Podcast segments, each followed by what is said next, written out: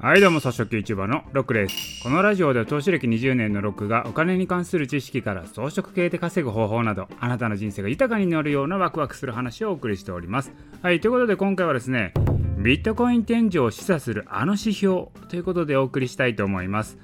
はい、こちら有名な相場の格言で、靴磨きの少年というのがあるんですよ。これは何かというと、ウォール街でジョセフ・ケネディさん。これはケネディ大統領のお父さん大統領ですね。ウォール街で少年にね靴磨きをしてもらった時なんですけれども少年からおじさんどこどこの株を買った方がいいよというふうに言われたんですよ。そう言われてあもう相場の終焉を感じてその後世界大恐慌が起きたっていう逸話があるんですよ。これどういうことかというと普段投資をしないような靴磨きの少年が株を買った方がいいよということはそこまで株は儲かるという話が回っていてもう株を買おうとしている人が最終局面だなっていうことなんですよ。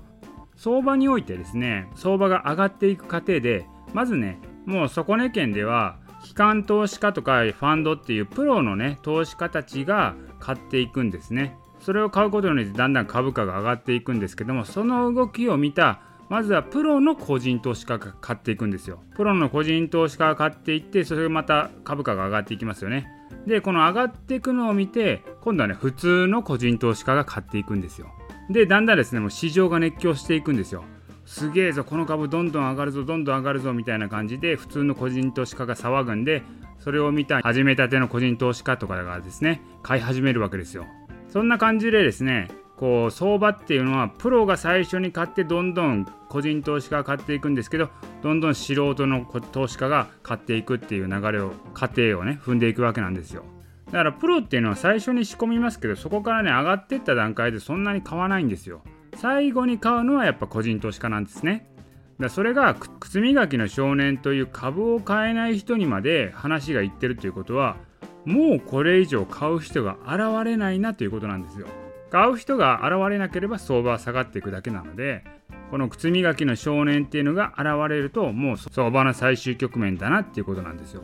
でこれと同じことがビットコインでも起きてるなと思ったんですよね。最近ですねツイッターで普段投資をしない人がビットコインを買っただのビットコインはいいみたいなつぶやきが増えてたんですよ。あとですね過去の暴落時にも多かったつぶやきが寝て起きたら資産が増えてたっていうね名言。これも最近増えてましたね。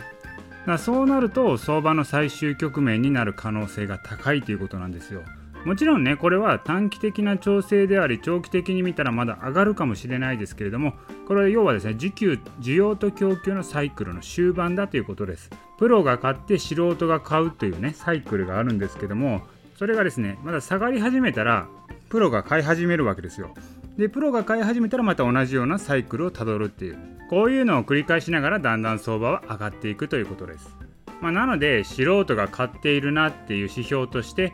普段は投資をしない人のつぶやきとか寝て起きたら資産が増えてたみたいなねこんなつぶやきがあると要注意ということですちなみにねあの与沢翼さんも寝て起きたら資産が増えてたってツイートしてたんですけどもあれはこのことを一応知っていて寝て起きたら資産が増えてたと言った後に必ず「っていうことはそろそろか」っていうのを付け加えてツイートしてるんですね。まあ、なのでですね、まあ、今回はですねビットコインの天井を示唆するあの指標ということで有名なね靴磨きの少年についてをご説明いたしました。こういうつぶやきが増えたらですね要注意ということで相場をね注視するのもいいんじゃないのかなと思います。はいということで今回の音声は以上です。